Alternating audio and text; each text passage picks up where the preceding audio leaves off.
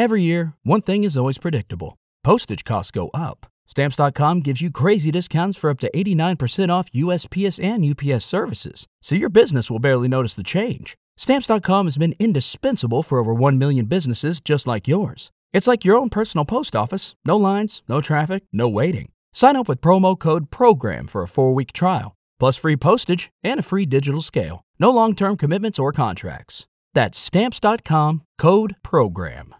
Um, I'm, you know, because we've done well here on the show, and uh, you know that's no secret to anyone, and we're we're you know grateful to all the fans for that. Uh, I've decided to get a personal trainer, and this is something that I have put off doing for a long time, and uh, and I and it's out of fear, but I finally found somebody that I think I connected with, and somebody who I look at as an example of what I think I can do and that's big to me to find someone who I, I look at a, a, certain body type. I look at somebody, I go, that's out of reach, or that's something that I can't do. But this is someone who I met with. We had a consultation. He understood my limitations, and he un- he understands the potential there. And uh, I'm excited about this, and I think that it'll be it'll challenge me. You know, this will be something that um, you know I don't you know, take lightly. This is something that I'm really going to now really try to do with this person who I th- who's I'm fully committed and and they're fully committed and they have represented some people, you know, and they've you know coached. I don't even know the term trained some of the most famous people in the world. Um, so this is my personal trainer, Pat. I was Ralph May's personal trainer, and you see how that went. He really tried to pull guy. At least I got his money. Yeah. Well, he did work with Ralphie at the end. And I don't think we can look at the results. I think we have to look at the journey. And I think the journey was valuable. And I think even though that didn't necessarily end in the way that, you know, is is positive, I think I don't think it's your fault. I think you certainly did the best. And what what are your plans for me? What should I really be? I mean, looking forward to, and what what should I be kind of like focused on? Lots of walking. Yeah. Well, we can do that. We certainly can do that. But again, this is someone who gets me, and he gets what I'm capable of. And so many trainers, when I've met with them, don't, and they push me. Uh, Pat has said, I don't really or shouldn't even think about going to a gym for three to four years, which I think is important to just kind of start slow. And isn't that right, Pat? You said I should just really not push myself. And this is something that I'm. I trained Lizzo too. Yeah, he's trained Lizzo, and he, they're getting very serious now with Lizzo. You know, and I saw you know, Lizzo kind of walking you around the mall and kind of pushing you around. And I think that's that's good. That's where I'm going to start. We're starting just kind of moving Pat through certain, you know, areas. It's amazing when you meet someone who has a passion for fitness that Pat does because I have not, you know, my whole life I haven't had one, but Pat has kind of showed me that fitness isn't necessarily any one thing. Fitness could mean many, many things. And the passion that he has for fitness and what he's been able to do. At one time, I think he weighed over four or 500 pounds. And what he's been able to do, you know, with his body is completely, is very impressive. Um, and I, I am just in awe of that. And it's something that I want to emulate. And this is something. Breathing is even a workout, too. Yes, yes, breathing is. And that's what he told me. He goes, breath control and breathing is is probably the most important thing, and that I shouldn't really get into weights or cardio to just kind of just the in and the out, the in and the out, the in and the out. Are you are you taking on any new clients right now? Is there is there anything that you're excited about? Is there anything that you want to promote Are you're promoting any fitness programs? Because I don't want to keep all this to myself. You know, there's a lot of people out there that need help. And one thing I've learned is that when you have something good, you want to give it away, you want to share it because that becomes, you know, a really important part of the journey of growth is not hoarding the knowledge, sharing it freely. with other people. And Pat has No, allowed just you hopefully you won't die like Ralph did. well that's the goal that is certainly the goal but we go we go nice and slow. That's what we've learned. Slow and steady wins the race. And that's what pat has always said. We don't want to move too quickly. We don't want to disrupt the systems that we've come to rely on. And uh, it's really amazing you know how, how you've inspired me. And i, I want to thank you again for everything that you've done not only for me but for several other people that in this business that you've worked with. And you know the trainers don't get a lot of attention. You know nobody nobody calls and says hey what a great job. But you've you've you've you've done a lot and uh, it's i really am, am excited to to work with you and to see where this relationship goes. I think it's just going to be amazing and and a lot of people are very excited that i've chosen pat you know, because a lot of people were worried that I would choose, you know, one of these LA bullshit trainers, but I chose someone who I believe is inspiring and committed. Been an amazing uh, time. We've worked together for two months. We haven't really done anything yet physically, but the, the point is to really just kind of fully, you know, he has me reading through the history of gyms and personal fitness and exercise, writing a lot about that, and you know, just reading a lot of theory. And that's where I think The other trainers don't work hard like I do. that's a good point. A lot of them don't. And it's unfortunate. And it's something that I think, you know, is is really amazing is that when you find somebody who who gets it. And uh, I want to thank you, and I just want to. I hope that you don't give up on me. Just don't give up on me. That's all I'm asking. I know sometimes it might be frustrating, but we're in this for the long haul. I just, I'm, I'm just hoping that you are in this as well for the long haul with me. This is, uh, you know, it's just you're a spectacular find, and uh, I hope you're as committed to this as I am. I will never give up on you, but it's a really good paycheck.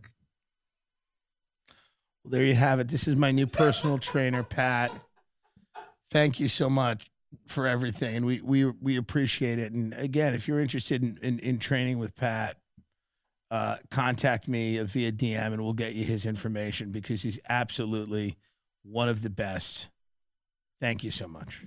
Ladies and gentlemen, welcome to the uh, Tim Dillon Show. That was our friend Pat Pat. our very funny friend Pat, who uh, has uh, muscular dystrophy, and we uh, brought him out to California. My voice is going, and uh, it's not COVID. We've I've tested ninety five times. No cigarettes, five days.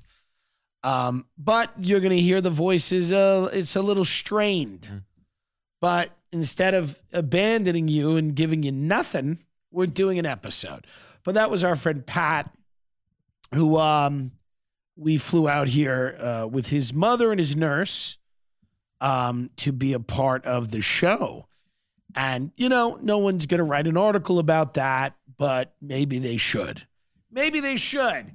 And maybe if you are in the press and you want to write an article and stop lying about the homes I have and start saying, who does more for people with muscular dystrophy than Tim Dillon, right? Is Trash Tuesday bringing out cripples? No. No, no, no, they are not. No, they are not. so of course I'm here, and I it's not, and I don't do nice things to keep bringing them up. It's not a big deal that we paid for the whole thing and brought him out here with his family. It doesn't matter. It's something that anyone would have done, and I'm not bringing it up to to to basically try to get goodwill for, for myself or for the show. I'm what I'm stating is a fact that we did a selfless act. And when an act is selfless, you don't need to bring it up. And we don't. And I don't. I, n- I don't bring it up. I say one time what we did. I tell you one time what we did. And then if you want to go to the press, you can go to the press, and I am available to do interviews about it because it was a nice thing to do. He was a sweetheart of a, a man, and we like him a lot. And um, his nurse was a little bit wacky. His nurse was a little wacky. His nurse, now, again, with the nurses, I'm telling you right now, these nurses, I'm telling you, they're, I mean, it's, I'm not even going into like hacky COVID nurse shit. That's for my special. It'll be out in seven months. But I'm telling you, the nurses have to be watched because this guy's nurse ended up stealing his credit card and then sucking dick for crack on Sunset Boulevard at like three o'clock in the morning. This is true. This is all true. And his nurse was on many drugs, and and it was very strange to me. Am I lying? No, so far, no lies. So far, no lies. So I'm just saying we wish the best to everyone involved because his nurse was it was stunning. The nurse hadn't been a nurse for a while, and then they brought him back Mhm. for this. Like, I think they fired him because he was doing drugs with the guy, and then they said you can't do drugs with him. And I think the nurse's attitude was like, "Who cares? It'll be fun." You know, he's lived longer than we thought he would live. Let's have a party. Mhm. And then um, I think the parents were like, let's not do that. Mhm. Let's get out of here. And then they brought him back for this one trip. And they go, oh, we're going to LA to do the Tim Dillon show. We're going to bring you on this trip. And the nurse then went buck wild. As soon as he got here, he raided a mini bar. He was insane. And he stole the kid's credit card and he smoked crack. And I believe he was sucking people off for crack. this is what I heard. And the guy has a voice app, this guy Pat. And mm. at the lunch, the voice app would be, he would be like, you know, the nurses, I'm not going to say the nurse's name, but whatever. The voice app would be like, he is also an alcoholic. He drinks all day. And you would just be sitting there and like looking at the nurse, like, "Ah, ah, ah, ah, ah, ah." so what are you going to do? But, but a lot of fun and very good, very nice people. Um, Chesa Budin, the San Francisco district attorney, was just recalled. They had a recall election for Chesa Budin. This was the guy who was, he wanted to reform the criminal justice system in San Francisco. Um, he wanted to reform it till there was none. Like he was, he was basically, he was like, if you get stabbed, he was like, hey, that's part of it. Calm down.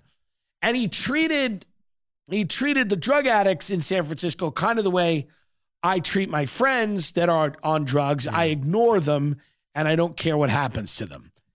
And I don't care who they hurt and how. So Chesa Budin, uh, they got him out of there because people got sick of this idea that you're just going to let the uh, drug problem, the fentanyl problem, uh, be- it's becoming so bad in San Francisco right now um, because there are no Republicans that live there. Nobody lives there as a Republican.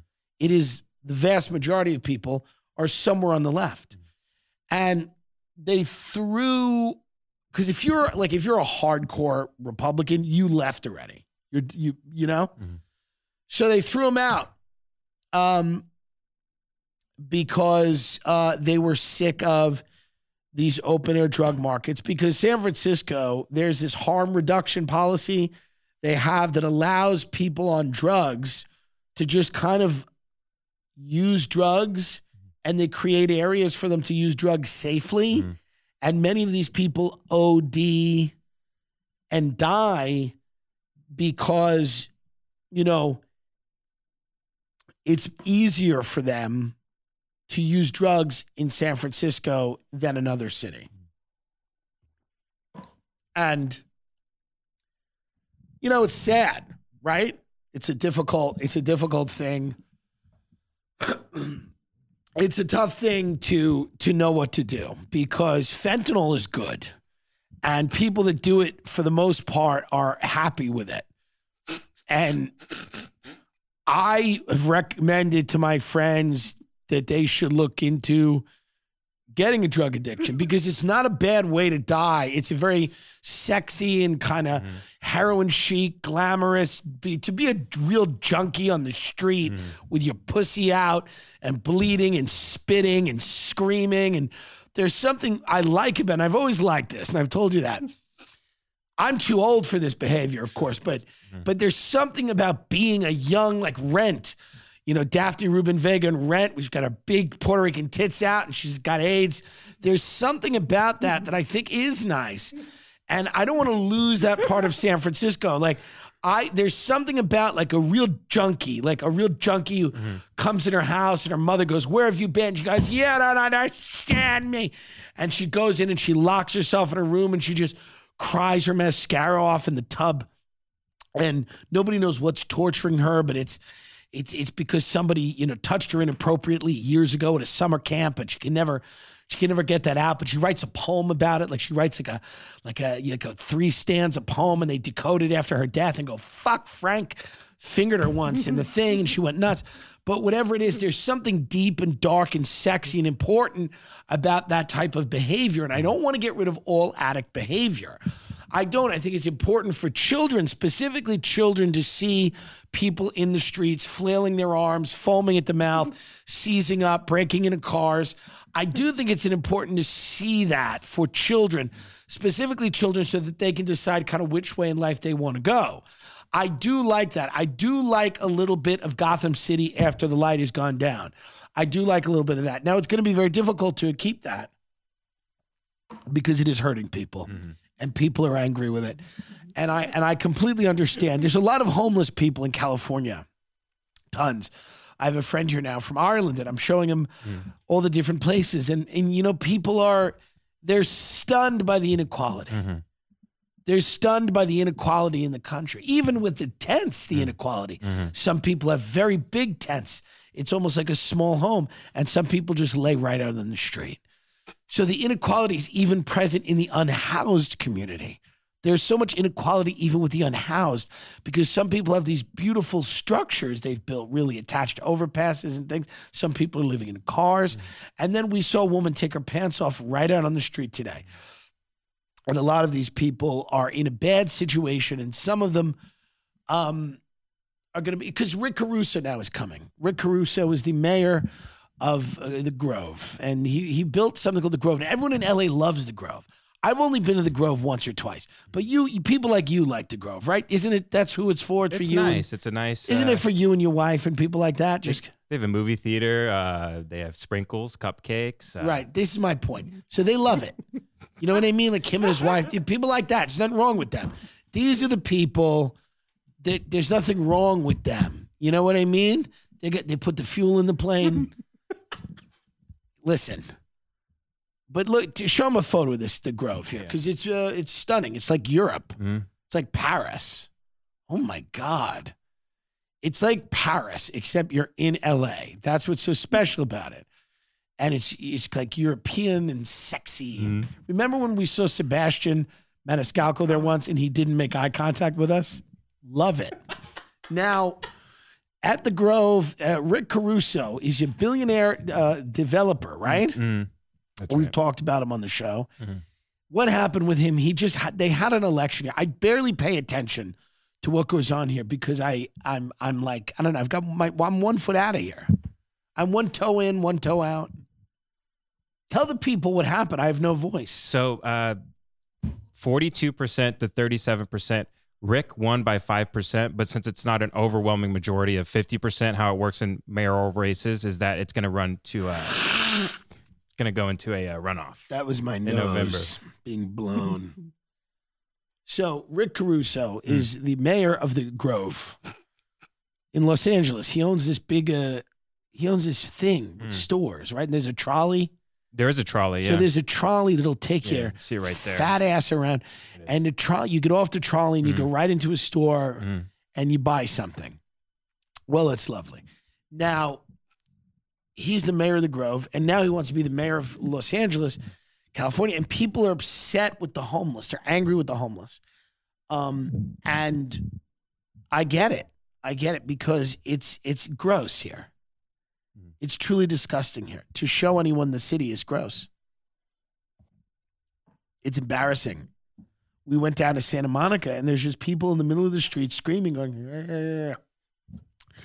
But part of why I don't get as angry about that is it seems appropriate, right? Like for the culture that we've created, doesn't it seem a little appropriate? Mhm. Wouldn't it be weirder if people weren't in the middle of the street screaming? Would it be? And I'm not saying that this is a nice place, but I think the, I mean, you know, I, I'm just, this is the result of years and years and years and years of not giving a shit about any of the problems, right? So, like, when people just go, you know, the homeless right now, it's a big problem. I go, yes, it is. But it's also the result of many, many years of people not caring about anything at all. And so, what that's resulted in is this societal uh, collapse. So, it's not, it didn't happen yesterday. It's not like a bunch of people yesterday just were like, fuck houses. Mhm. I'm out. Now, what has happened is we've made it easier for drug addicts to do drugs and buy drugs in the street. Mm. Not good. I don't like that. But fucking, I don't know, legalize drugs, put them, you know what I mean? Get the methadone clinics going, figure it out, build housing for them, kill them like the Asians do. They don't fuck with, go the other way. You don't want to go the, the other way, go the other way. Kill them. The Asians will kill them. Singapore, right? They just kill them. Death penalty. Yeah. Yeah, to give them the death penalty then. I, I don't really know which way to go. I'm divided. Either legalize drugs and compassionately like hold their hand Mhm. and put them in a nice place and maybe suggest they don't do it like lightly. Go, you don't have to do that. There is a place for you to do it if you want, but you don't have to. Or just shoot them in the back of the head. like, or you know what I mean? Like they do in, the, in Indonesia, right? Like they have a military junta that just kills them. I don't know what to do. I'm I it's either or. It's either it's either one because the, the in the middle doesn't seem to work. Mhm. In the middle doesn't seem to work because I guess that's what we're doing now.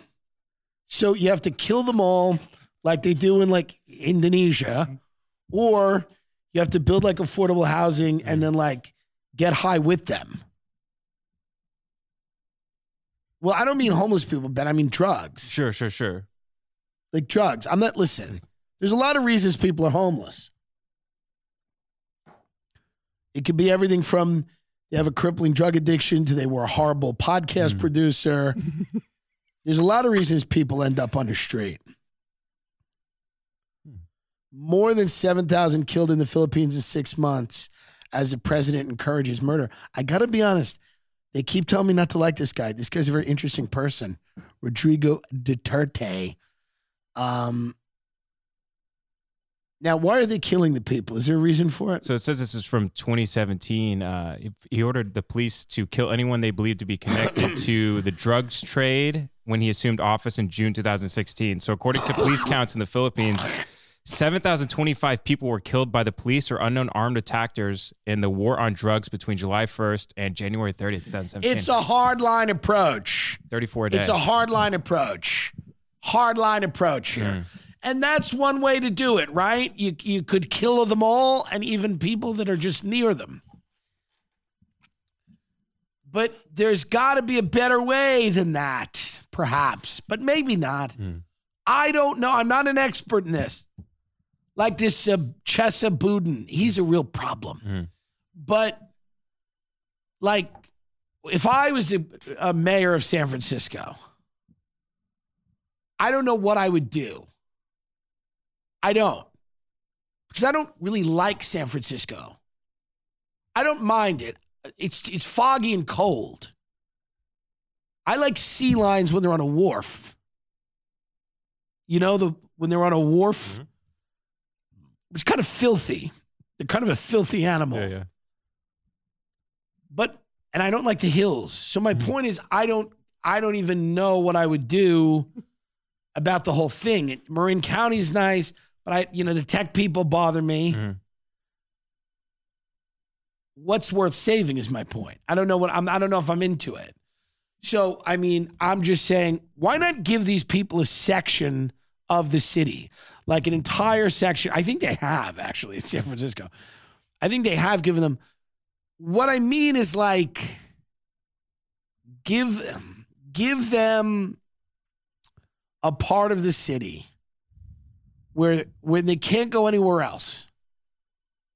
I mean, is that a good idea? Like you draw a line around this area and they go, listen, this is where you get fucked up. Mm.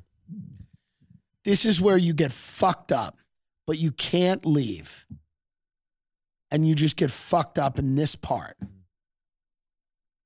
Is that is that rational? Like uh like Chaz or something like that, like one of those well, areas. you you you you you make it for them. Mhm. You design it. Like that's what I thought Rick Caruso was going to do, was design a whole area for them with a trolley and everything. Because they, I think they'd like the trolley. They could get on and off. And what I'm imagining is that Rick Caruso is going to lock these people in a room and burn them all. And you might have to. Here's my thing. I, there might not be a better way to do it. You might have to just genocide everybody. I don't know. I mean, it seems, it seems mean. And you'd have to explain it to your kids. You'd have to go, that was mean.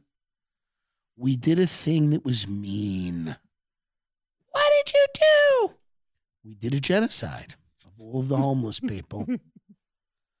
but I don't, I don't I, I I mean I'm so out of ideas on this. I'm I'm I'm so all over the place. You know? We don't have a lot of, vigil- of vigilantism, right? Which is nice.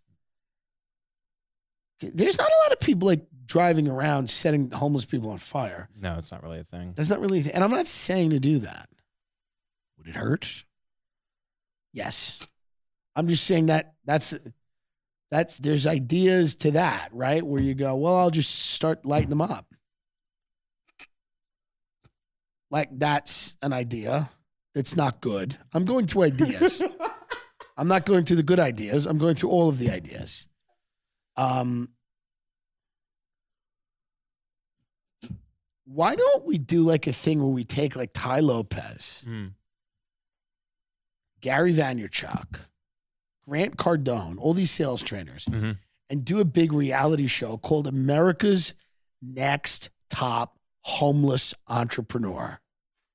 And it's a show where we select 10 unhoused people to compete to become an entrepreneur.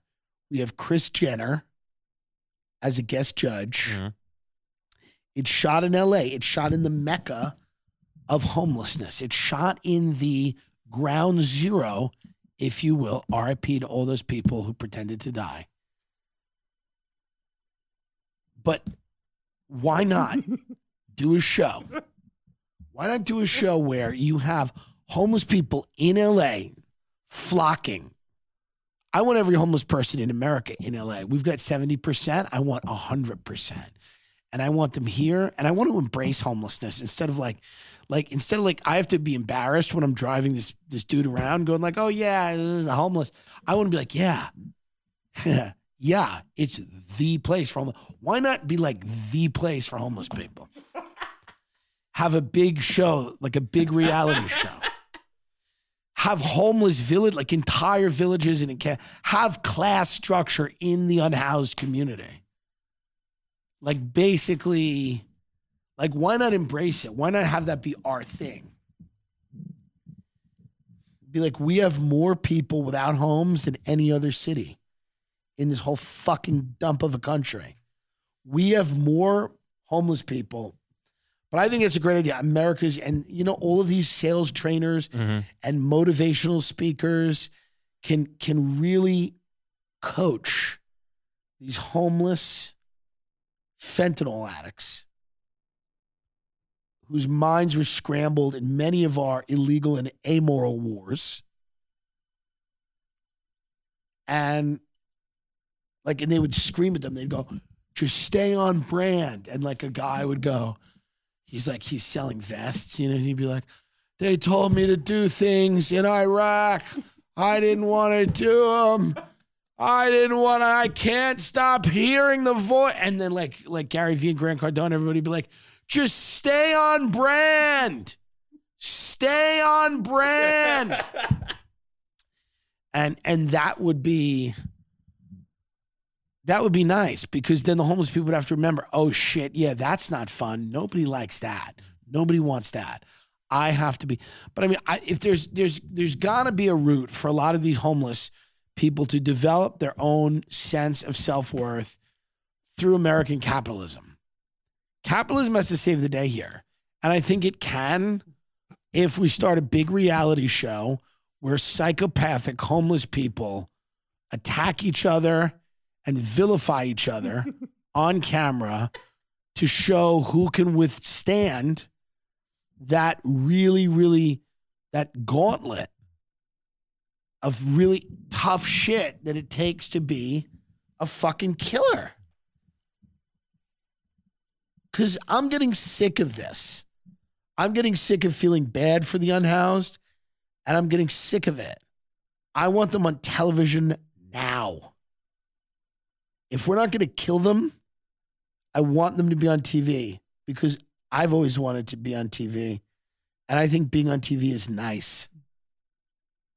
I think it's a nice thing. And I think if you live in Los Angeles, it, it always crosses your mind.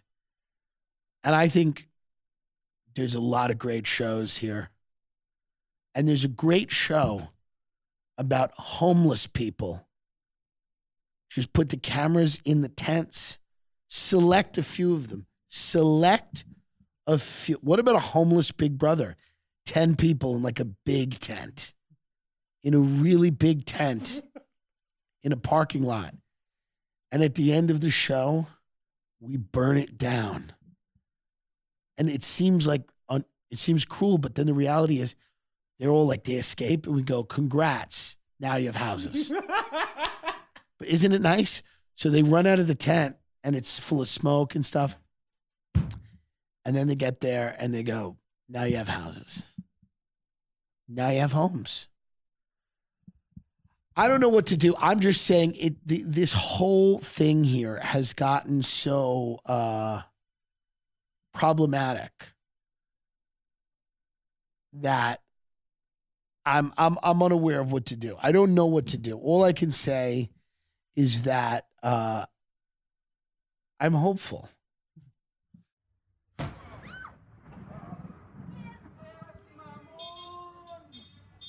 So this is the what Rick Caruso is promising if elected mayor. He is going to. This is again. This is from his mouth. He said he's going to quote separate the men from the boys. And this is some of the.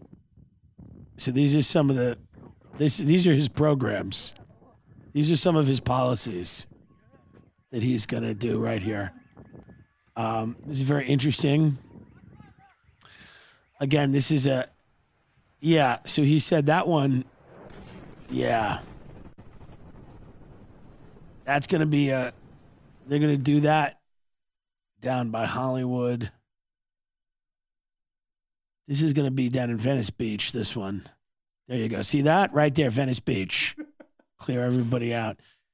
Again, these are some, and and we may need it. It may need to happen. All right, it may need to happen. I don't know what to do anymore. The left doesn't. They don't make any sense. They're like, just let people shit on the street and do heroin. And the right's like, make all those people subscribe to the Daily Wire and start businesses. None of it's right. The cops aren't going to be able to solve everything because, you know, how'd they do that Uvalde, by the way? Isn't it great? And I understand the need to have cops. I, I keep, you know, people think I'm a fascist because I say we need police. Um, but this Uvalde thing really shows you that there are some cops out here that it's just not great.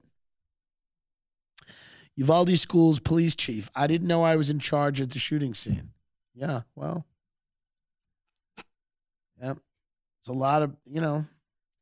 Well, all we hear is how brave the comp. You know, everybody's brave, and the cops are brave, and you know, it's brave. They they just didn't, you know, they didn't do anything. But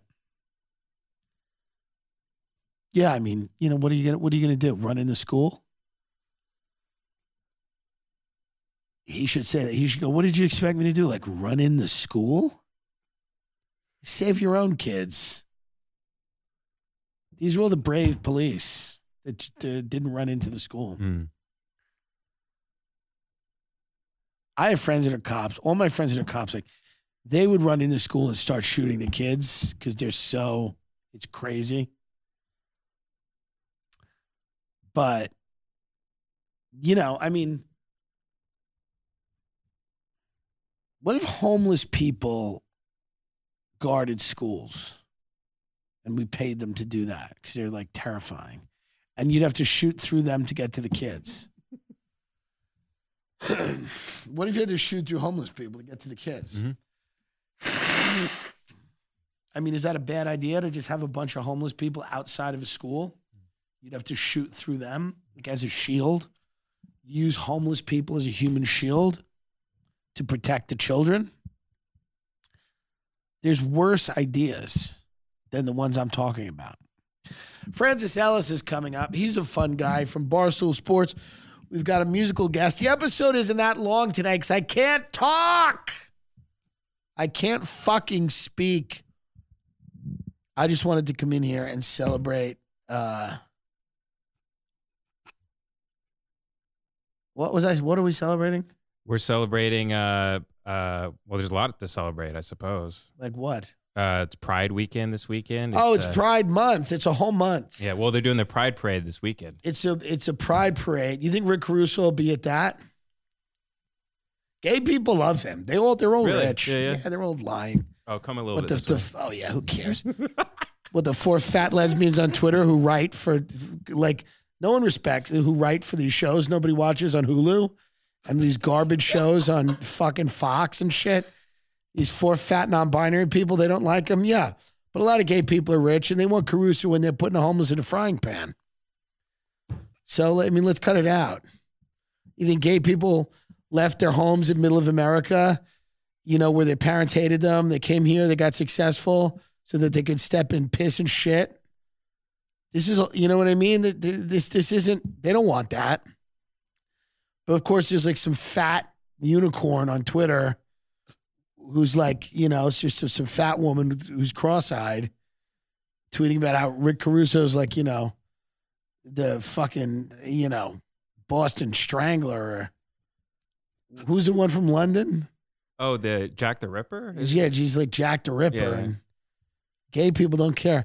So Rick Caruso go down there in suits who just putting hundreds in like Twinks fucking G strings.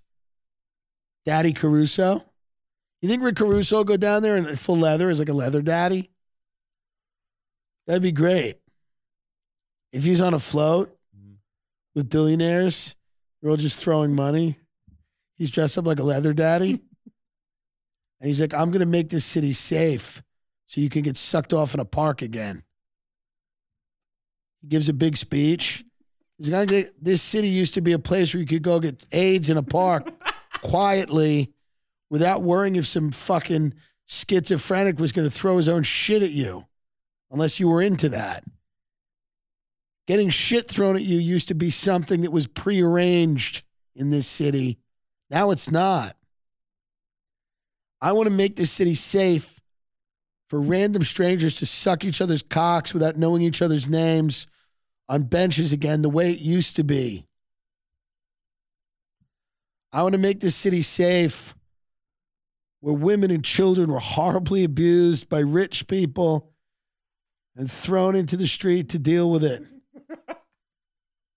I want to make this city safe for the people that made great art, like Harvey Weinstein, Kevin Spacey, Brett Ratner, and others.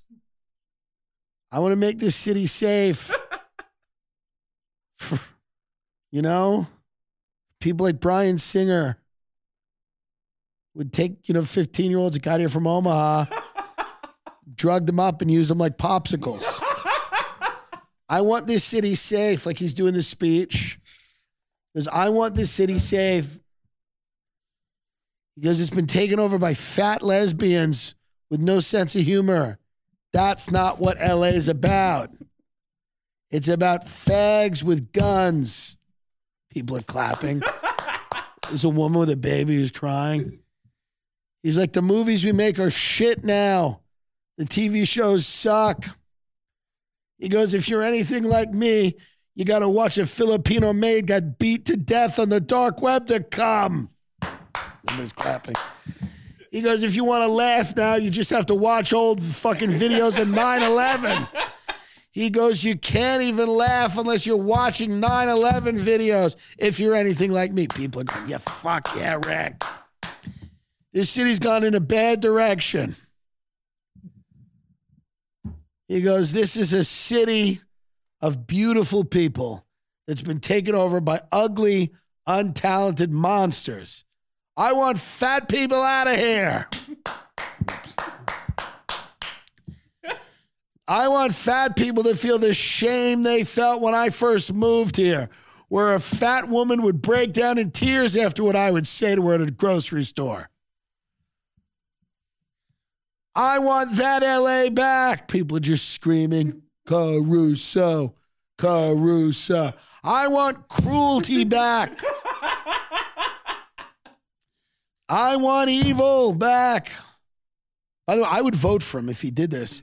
I bet I, I don't. I don't even live here, but I, I'm hmm. saying the reality is that's what we need, like an inspiring speech about what hmm. LA is. Hmm.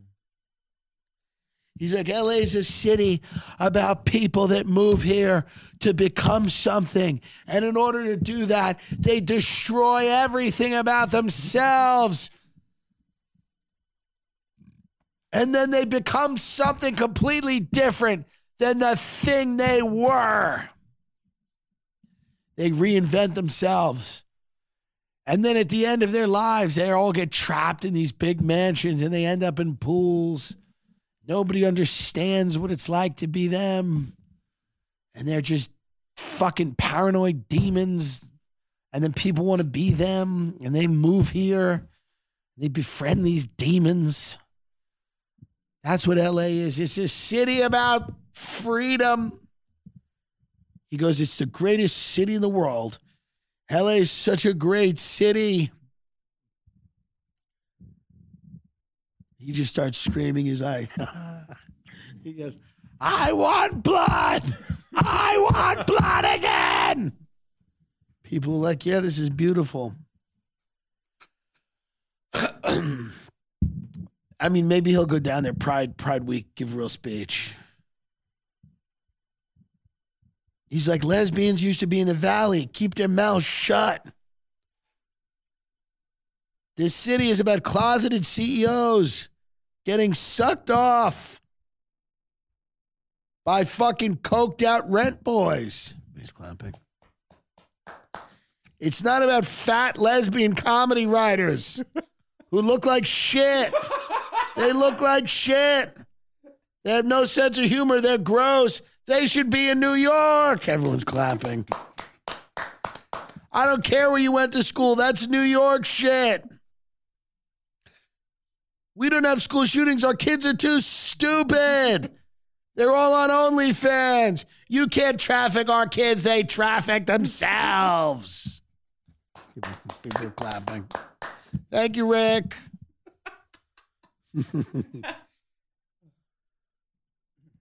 My son's a DJ, for Christ's sake. But I mean, you know, we wish him well. He'll be fine. He'll be fine. Isn't he? He's going to be okay, isn't it? Isn't it going to be okay? It's gonna be okay. You had Francis Ellis uh, coming up here, Barstool Sports. What did he do? He hit a woman in the head with a brick or something?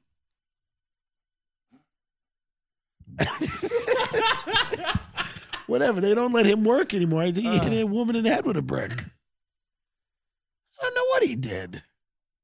He must have done something. Oh, he made a joke on a blog about a woman who's dead. Well, what are you going to do? Rick Caruso laughed. Rick Caruso. He should have a he should have a video where a campaign ad where it's just some models like sucking them off. You just see her head going up and down, and he's got a gun to her head like this as he's going up and down. And he goes, "You know my favorite thing about L.A." He goes, "Some people say it's the weather." But he goes, "You know what I like about it?" You just see her head bobbing up and down. He's got a gun right on her head. He's like, you know what I really like about LA? He goes, I liked it. It goes, it goes, uh, he goes, it's something that just gets in you. You can't really explain what it is.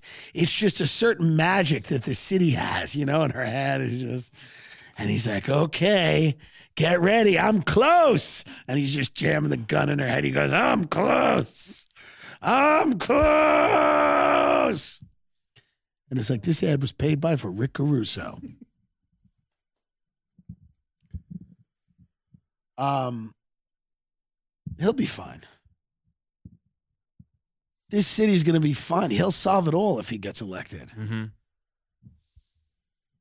What do you? What's a serious proposal for the homeless?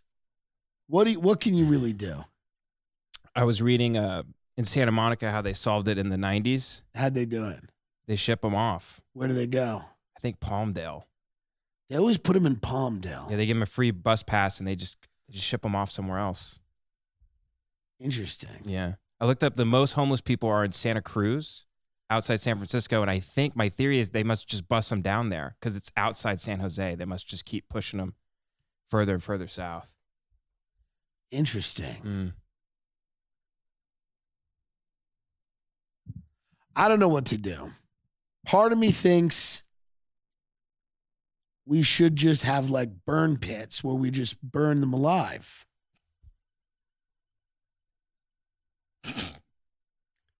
And part of me thinks we have to build affordable housing. It's, between those two ideas. One of them would be a burn pit where they would be burned alive and then used to fertilize. Can you use people as fertilizer? I don't think after you burn them. Oh, interesting. I'm trying to avoid comparisons to the Holocaust. I don't want it to feel like the Holocaust if we burn these people. Is there a way to do a death camp that's not reminiscent of the Holocaust for homeless people in LA? Like, is there a way to do it where it does, it's not like Holocaust vibes? Yeah.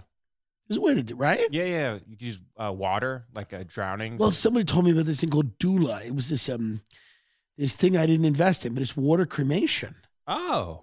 Water cremation now because it's better for the environment. So what if we just w- use water to cremate homeless people? You cooked them in a pot. Oh. So if we cooked them in a pot, you can cook people in a pot, right? Eh, So I don't know. I I've there's two. I have two ideas. One is that we cook them in a pot. Number two, like a very big industrial pot, like it's one of the biggest pots you've ever seen, Mm. and we cook people in it. The other thing is that we try to build affordable housing and get them in that. But I don't, but I don't know. Do you know what I mean? Because that might not work. It- we may have to do the pot anyway. So you just do the pot now. That's my whole thing with the affordable housing. It may not work. So do you just do the pot now? Can this be a real issue? Because some of the people in the crowd are going to go, do the pot. Just do the pot now. And I'm going to go because we could do one or two things. I would give people the option. I'd go, if I was Rick Caruso, I'd go, we could build affordable housing or we could put the people in this pot that we've built and cremate them using water, high pressure water at a high heat. We, we, we, we stew them alive. And, or we could do this housing where we build 30 units of, and then people just start yelling, do the pot, Rick. Rick, do the pot. Well, we could try to get them in. We put them in a job training program. What kind of water goes in the pot? Are you sure they won't survive? They can't get out, right?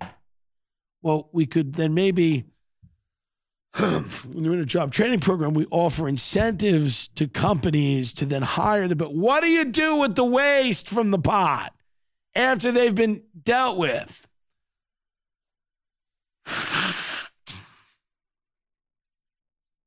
I mean,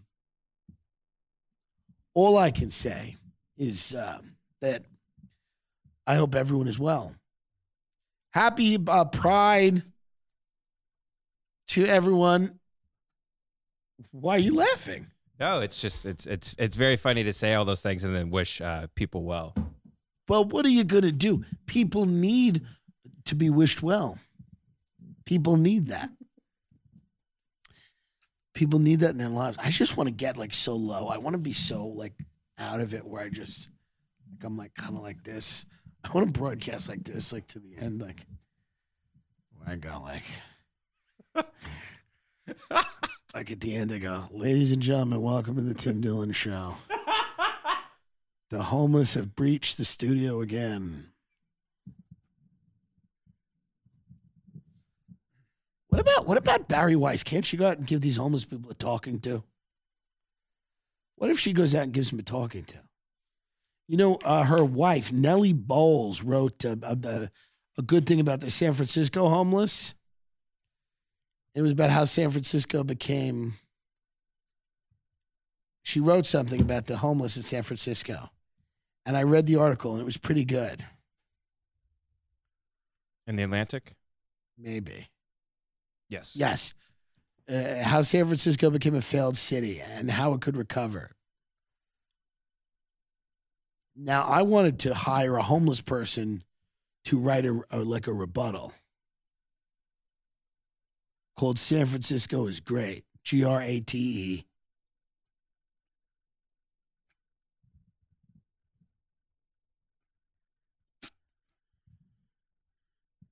She makes some points here about the homeless. Do you know $117,000 salary counts as low income for a family of four in San Francisco? it's crazy. Yeah, that's nuts.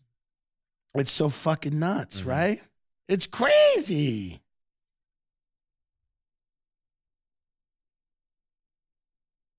It's a good article. Yeah.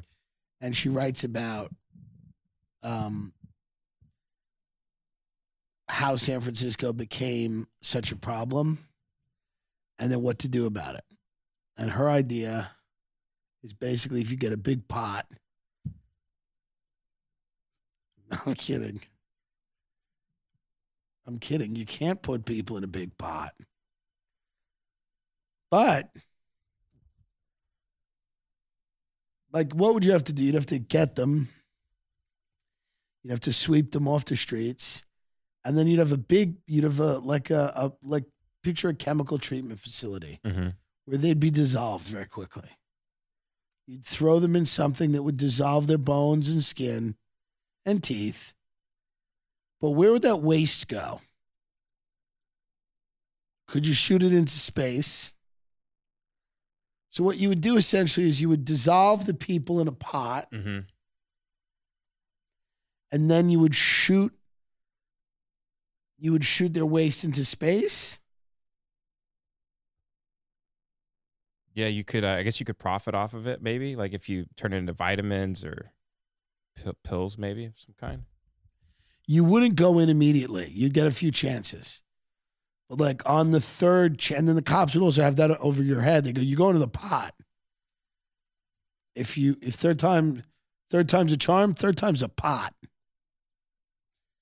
People in the street be like, "Yo, that motherfucker went to the pot." and we would we would use chemicals to dissolve people, and they would go away. It's a thought. It's a thought. Rick Caruso's like, she's like, remember when your mother, she goes, I'm Italian. Your mother would have a pot of sauce. We got a pot of problems. But we're going to dissolve people, their skin and their bones and their teeth, using a high, highly effective, and environmentally safe chemical that allows people to be dissolved within a matter of minutes and eliminated from our society, never to be seen or heard from it. And every person that gets dissolved, they like do a little a nice thing, like they do like a nice. It's like there's a thing that happens. It's not like a total loss. Okay. There's like a rib. They put a ribbon around a fence or something. And then we just have a very long fence. with and every time we dissolve a human being, we put a ribbon around the fence. Because it's not it's not going to get better if we don't start thinking about how to dissolve people in a pot. People can get mad at this and people can get offended at it. But what else are you going to do? What are you going to do? Give give them all jobs at Geico? Put them in a pot. The judge looks at you right in the eye. You go to a court, and she goes, "It's your third time here, and you know what that means. You're going to the pot." And the person goes, and then she just clicks the gavel, Mhm. and there's no appeals. You don't even spend the night in jail. Mhm. You're taken from the courthouse to the pot immediately before you know it. Before you know what happens, they they they hit you while you're standing there in court. They hit you with a uh, a tranquilizer, Mhm. and then you wake up for a minute right before, like it's a, it's a, maybe an hour trank. You wake up for a minute. You're in a little cell, and there's a door, and the cell gets really really like hot, like your feet. You you gotta like you got to open the door. So you end up opening the door, and then you just you.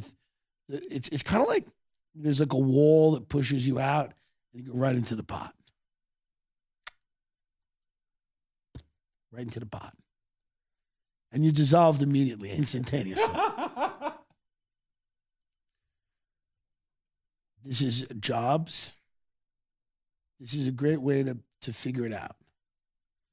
And if a lot of people out there are interested in this and excited about this, mm-hmm. write to Rick Caruso. Tweeted him. Go, I heard. I'm very excited about your your your new program to dissolve the homeless people using chemicals. Can you go into this? Can you speak on this? Rick, I was at a party in Hancock Park, and one of my friends said he was going to be working for the company that provides you the chemicals in which you were going to dissolve the homeless people once they had had their last shot. They're going right to the pot. That could be his slogan. Mhm. Caruso. What's his slogan now? Does he have one? He's got to have something, right? He doesn't really have one. Huh. For the love of LA. I think that's it. Yeah. You know what I think it should be? To the pot. Rick Caruso, you go to the pot. Go up for a 2nd Mhm. Oh, that's nice. Oh, that is nice. That's sweet. It's everybody at the uh, Grove. It's everyone at the Grove. It's all the employees of the Grove. He said, You're all fired if you don't get out into the street with Dodgers jerseys, look as Hispanic as possible, and endorse me right now. that guy in the wheelchair he looked at Rick. He goes, "Hey Rick, I really enjoyed this photo shoot. Can I have the rest of the day off?" Rick goes, "Get the get the fuck back in work right now. I'll kill you. You want to go to the pot?"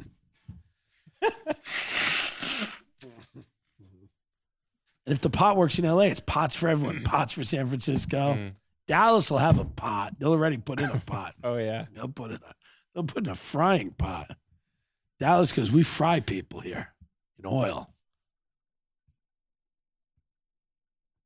This is a good story. Rick's grandparents came to America from Italy through Ellis Island.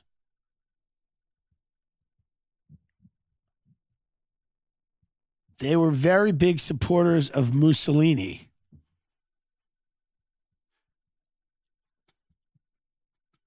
It's weird to put it in a bio, but it's funny. His father served in World War II, even though he disagreed with America's stance. It's odd. This is in a bio. it's very funny. This is in a bio. In 1987, Rick founded Caruso, creating tens of thousands of jobs and building some of Southern California's most beloved community centers, uh, including the Grove. He served two stints at the Department of Water and Power, reformed the LAPD, and oversaw a 30% reduction in crime as president of the LA Police. I mean, he probably will clean the city. Listen, LA needs somebody, and it, it, it probably has to be this guy because things are really bad. I just hope he gets a pot and cooks people in it. Today, he's running for mayor of LA to put an end to street homelessness, make our community safer, safer, clean up corruption, and construct a very large pot in which he will use environmentally safe chemicals to dissolve homeless people immediately on contact. Wow. Rick Caruso. He's a good man. He does, he probably does need to win. As much as we joke, he probably does need to win because you know, I don't know what what else there is here to do. I know I'm out of frame. I like when I'm out of frame like this. That is very funny. That is very. It's funnier. It's funnier to not be in the frame. Of the, it's funnier to be completely out of frame like this. Like that's a better show to just do this Mhm. because you know people get mad when we don't do audio only when we do uh, audio only episodes. Mhm. There's something funny about me being just completely out of frame for the entire episode. It's great comedy. Francis Ellis joins us, blogger at one time at Barstool Sports. You had an incident that changed your life. Hmm. Can you go into that a little bit? Sure. Um, I wrote a blog about a woman, a woman who was missing in Utah. Her sorority sisters had told the FBI she was missing. Right. So there was sort of this legally blonde element that I thought was funny. It's funny. Yeah. And then uh, I just wrote a blog, and two hours after I wrote it, she was found uh, brutally murdered. Ugh. And then I obviously looked tasteless uh, in in after the fact, It's unfortunate. and I was fired. Uh, and you Yes. were one of the first people to Yeah. call me Yes. to let me know that the world had not ended. Right. You know, in Batman, when, he, when he says Yeah. a hero can be anybody, even someone putting a coat over a boy's shoulders to let him know that his, his Right. world hasn't ended. Right. And you were that for me. Right. What did I say again? You called me and you said, Buddy, what happened? And you told me that my life wasn't over. Right. Because all I was seeing were torrents of Right. horrific headlines about what a monster I was. How could I possibly have done this? Uh, and you know thought- probably happened? I don't, what's really fun is when these things happen, you call the person, you go, it's going to be okay. Then you call six other people and go, they are so fucked. like, I think I did that. I think I called like seven people. I was like, that guy's fucked. and then I think I called you and I went, it's going to be fine. Yeah. Because that's what most of us do. Yeah. I was calling people that didn't even know you. I'm like, he's shot. He's f- completely well, fucked. I, I didn't know that. So But that's what everyone does. That's Yeah. what we. Ev- it's what everyone does. I call everyone and tell them they're going to be okay because it's true. it meant a lot to me. It. Well, I was right. Yeah, you were. Nobody Things cared. are better now. yeah. Right. Yeah, nobody nobody they moved on to far more torn up pastures, I guess. There's other problems. Yeah. Ep- the Epstein story broke 3 days after my You thing. wonder if it was three days before, you might have been okay. It's a good question. You ever think about that? Yeah, mine would have been lost in the shuffle. 72 hours, maybe no one cared. I know. I wonder. Do, does Portnoy ever say to you, like, hey, I'm sorry it went down like that? No. Yeah. At Business Insider, they tried to run a hit piece on me. Is that right? Yeah. This guy that used to work for them was a, a, a comic. It didn't work out. Mm. Amazing. And he went to go work for Business Insider and he called me, did an hour long interview with me. Mm. They uh, said, hey, will, and I called him like seven months later. I went, what the fuck? Yeah, there you go. Tim Dillon blows whistle on Business Insider's failed hit piece. Oh, I remember that. I, I called the uh, writer back and I went, hey, what happened? And the writer said they were uninterested because he goes, I interviewed you for an hour and I didn't come to the conclusion that you were like a right wing psychopath. so they didn't want to run the article unless it was that angle. Wait a minute. What is that Kyle Rittenhouse tweet they have for me? I'm not sure. Kyle Rittenhouse was crying because he accidentally misgendered a court clerk. That kind of responsibility is rare to see in young men. Who could get angry at that? I mean, who could? Why would anyone be mad at that?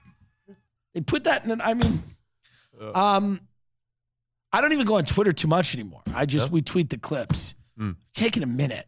Good. It's just too much. You've earned it. I'm, I've earned a minute, Mhm. and then we'll see what's going to happen. But now this has changed your life. Now you're actually working on things that are very important to society at large. That's right.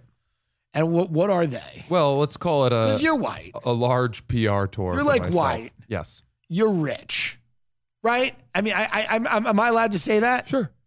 You're kind of like a Yale legacy. Uh, I went to Harvard, Okay, Harvard. Yeah. I apologize. but no one in my family did. Interesting. So they you're the first Yale. one. They were all Yale. Okay, that's what I thought. Yeah, you because I did your podcast years and years ago. Your grandfather was like one of the founding guys of the CIA, right? He was in Skull and Bones, Skull and Bones. So and then went to CIA. Yeah, interesting. So it's amazing that you do this. Isn't that amazing? A little yeah, that it went from that to this. yeah. Isn't that the American Empire? Is the end of it really? the guy's got a keyboard. We're in Hollywood. He's doing a thing. Anyway, but the point is, you could be in Morocco stabbing someone with a poison pen, but. But you're here now, and it's what's important. It's what it's what your grandfather came to this country for you to do is play on a keyboard. Yeah. Now, it is. I mean, he That's wasn't why- his. We've been here a long time. He Right. was not. He did not come to. We didn't America. come here. He's he's a pilgrim, right? He's one of those guys. Our yeah, we but I mean, coming uh, coming uh, spiritually from Sure. Europe. Yeah. You know, this is why they they came here eventually, so that we could uh, do this. It is true. We have the privilege to do fake business for years and years. I love the fake. Business. I know it's it's. I've it's- done it myself. We have a line that's coming out. We have a clothing line. It's it's very good, but we have another one now happening. Um, what what what you call people up sometimes and fuck with them? Well, I I when I was doing stand up in New York early on, I was tutoring. Uh, right, And I started a tutoring company, right, just a small thing yeah, to just make us more legit. Sure. And uh, I then called all of the sort of most prestigious tutoring agencies in New York, Yes. posing as a father to find out their rates yeah. and their like techniques and things. And I would describe my daughter having severe needs educationally and get the price points and all of that. And I mean, it was fun. So you to figure out where you needed to be. Y- yeah. Right. It was fun pretending to be a dad and it's and always fun. lie to these agencies. It's and, always fun to make fun to make up things. yeah, yeah. it's it- great. It, really is. It's n- always fun to waste people's time. yeah. It's the only reason we're here on Earth. I love it. So now you're doing this new thing, and you're you're finally or you finally realized you're white, man. Yeah. After all these years, I was told I did not choose it. I know. So you finally you figured it out. Yeah. And you're like, I'm a privileged fucking guy. Yeah. But then, so now you're embracing this. You've written a song about this, Hmm. where because you've decided that you're going to have the back of people that have been historically marginalized, and that you kind of understand what they're going through. Yeah, and and I think more importantly, I I sort of saw the virtue of people who do defend these people. That's right. More of that I think that They're almost more the people that defend them. I think are really more important even than the people that are being abused. for sure. because the people that defend them are like, oh my God, wow. And if they didn't, Yeah. we wouldn't know. That's right. They put themselves in front of the imaginary train Yes. that may or may not be coming. That's amazing. It's Yeah. amazing. That's those are the people that I want to be. Yeah, the mouthpieces. Absolutely. Yeah. Well, I drive my Bentley through a bad area to go to a taco truck and I see a pit bull chasing a young girl. And I think, you know what I mean? I think, hey, what's going on here? That's what I say to myself. But why don't you tweet it? I, I'm not, I'm, I'm trying to spend some time off Twitter, but I, when I see that, I feel like I should do more Yes. about that. But all it would take All it would take is a tweet. is just to let people know Yeah. that there's young women being chased by dogs. It might have been her dog. She was happy and smiling. But the point is the whole the whole thing threw me. I didn't I didn't get it. Also, the lawn the lawn furniture was oddly mismatched. The point I didn't understand what was happening. But the point is it may not have been a violent thing. Um, but this song I, I wanted to have you on because it spoke to me and because it really is about those people that go out there and they make a difference. Even if they're just changing the perception of who they are, it's still important. Mhm. It's important to be like some of them are out right now talking about the LA sheriff's race. I didn't even know it was happening, but it's very important. And there was a virtual sheriff Zoom the other day that we all should have joined to hear the different sheriff candidates and what they're going to do about uh, Nazi gangs in the LAPD, which apparently are a lot of them, too many. Um, but one of our uh, one of the people I know on uh, Instagram is a television writer, is deeply involved in the sheriff's race in Los Angeles, making sure that everything's on the up and up. More power to them.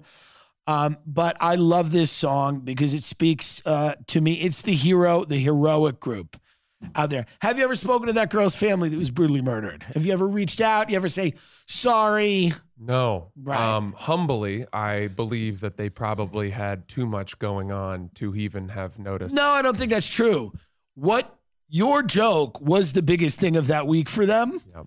So if you could really, I mean, maybe go visit them and bring cameras. And sit down with them and film it. And it would just be you at their table and just saying, Hi, I'm Francis Ellis, and I made this joke. I'm sorry about what happened to your daughter, but I didn't kill her. I made a joke and have them forgive you for the joke. Yeah. Have them forgive you and like take your hand. It could be a beautiful moment. I wonder if enough time has passed. Good question. Yeah. You might want to wait a little. Those wounds might still be a little fresh. That's a good point. And how did you, I mean, this is sad the way that, that, that it's sad when anyone dies. I've said that before, haven't I?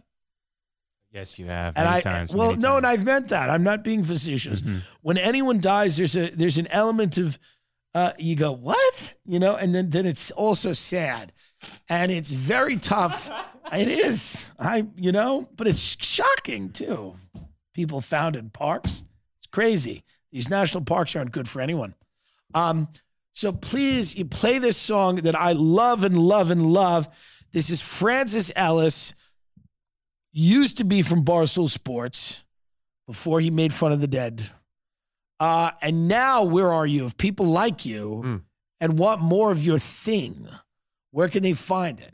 yeah. If if someone goes, my sister was just murdered, and I want you to get her, where can they get you? Where can they hire you to do a roast of the dead? Uh, on on my podcast, Lovely. it's called Oops the Podcast. Oops, the podcast. Julio Gallerati. Harkening back to Yes. Gotcha. Yeah. Oops, the podcast, and social media wise, if they want to find you, Uh, Francis Ellis, you'll find me on. you'll Instagram, find them. Twitter. Take it away. This song's amazing. Thanks, Tim.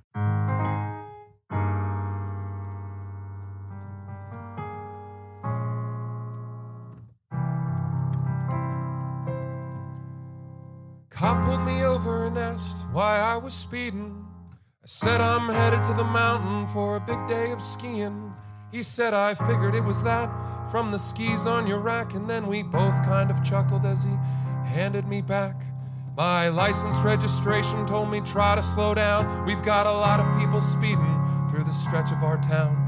I promised that I would, I said I understood, and I always try my best to drive the way that I should.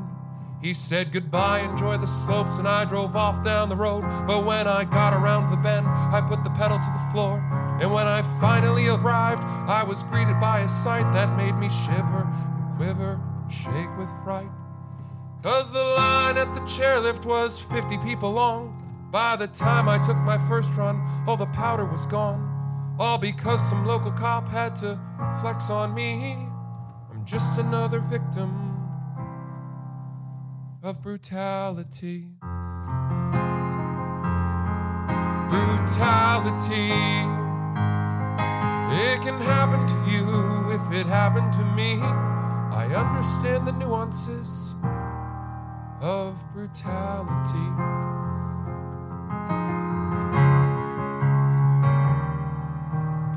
Winter is a time of darkness when the sun goes down early and everyone is heartless.